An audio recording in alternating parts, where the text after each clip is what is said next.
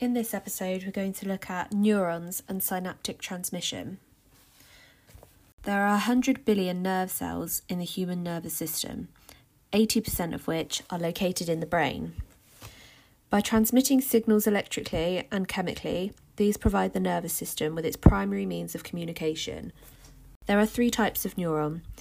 Sensory neurons carry messages from the PNS to the CNS, they have long dendrites and short axons, located in the PNS in clusters called ganglions. Relay neurons connect sensory neurons to motor or other relay neurons. They have short dendrites and short axons. Of all neurons, 97% are relay neurons, and most are in the brain and visual system. Motor neurons connect the CNS to effectors such as muscles and glands. They have short dendrites and long axons. Cell bodies may be in the CNS, but long axons form part of the PNS. Neurons vary in size, but all share the same basic structure. The cell body, which includes the nucleus, which contains the genetic material of the cell, Dendrites, branch like structures that protrude from the cell body. These carry nerve impulses from neighbouring neurons towards the cell body. Axon carries the electrical impulse away from the cell body down the length of the neuron. It's covered by a fatty layer of myelin sheath that protects the axon.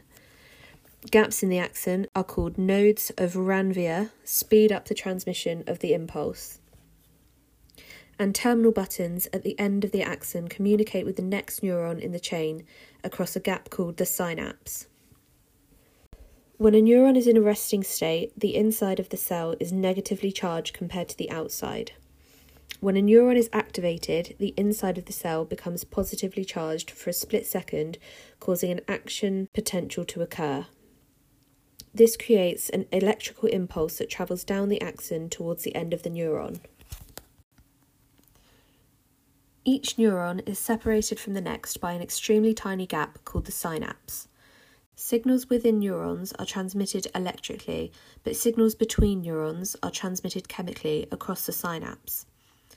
When the electrical impulse reaches the end of the neuron, it triggers the release of neurotransmitter from tiny sacs called synaptic vesicles. Once a neurotransmitter crosses the gap, it is taken up by a postsynaptic receptor site on the next neuron, so the impulse only ever travels in one direction.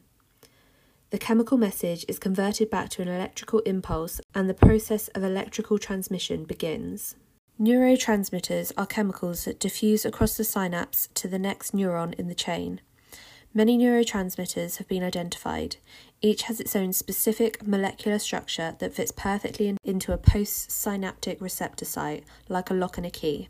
Each has specific functions. For example, acetylcholine, which is found where a motor neuron meets a muscle, causing muscles to contract, and serotonin, which affects mood and social behaviour, among other things, which is why it has been implicated as a cause of depression. Neurotransmitters generally have either an excitatory or inhibitory effect on the neighbouring neuron. Adrenaline, generally excitatory, increasing the positive charge of the postsynaptic neuron, making it more likely the postsynaptic neuron will fire. Serotonin, generally inhibitory, increasing the negative charge of the postsynaptic neuron, making it less likely the postsynaptic neuron will fire. And dopamine, which is an unusual neurotransmitter, as it is equally likely to have an excitatory or inhibitory effect on the postsynaptic neuron.